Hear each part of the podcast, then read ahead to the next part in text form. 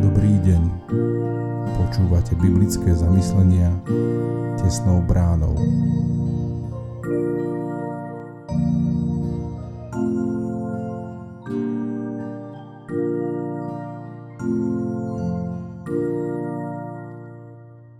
Dnes je štvrtok 27.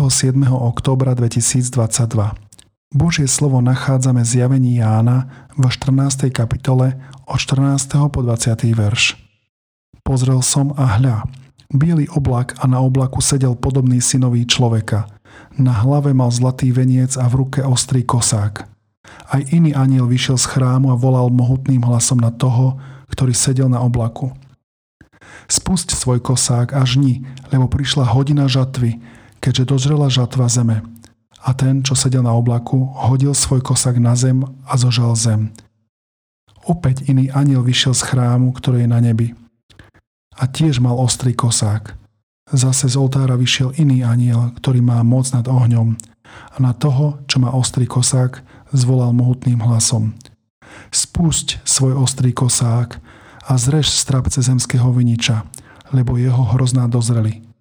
A aniel spustil kosák na zem, zrezal vinič zeme a hodil do veľkého lisu Božieho hnevu. Von za mestom vytlačili z lisu a z neho vytiekla krv až po zubadla konia na 1600 honov. Čo by sa s nami stalo, ak by sa začali diať udalosti opísané v našom texte? Sme konfrontovaní s tým, že raz nastane chvíľa, keď príde Ježiš a nastane obdobie žatvy. Cieľom nie je vzbudovať strach a paniku. Je to ten istý Ježiš, ktorý učil o princípoch Božieho kráľovstva v Matúšovom evaníliu. Teraz však prichádza v pozícii sudcu. Prišiel čas žatvy. Podľa Biblie raz príde taký čas, ktorý sa bude týkať celého stvorenia, všetkého, čo je na zemi. Teraz máme ešte stále čas dozrievať. Máme čas spoznávať Boha, počúvať a prijať Jeho pozvanie, ktoré nám rozličným spôsobom stále znovu adresuje.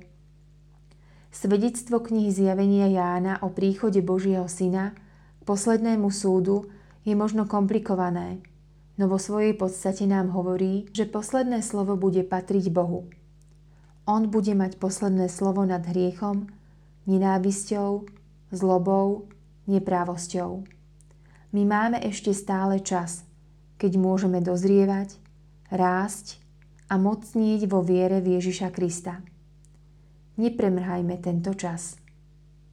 Zamyslenie na dnes pripravil Milan Petrula. Modlíme sa za cirkevný zbor Stredné Plachtince.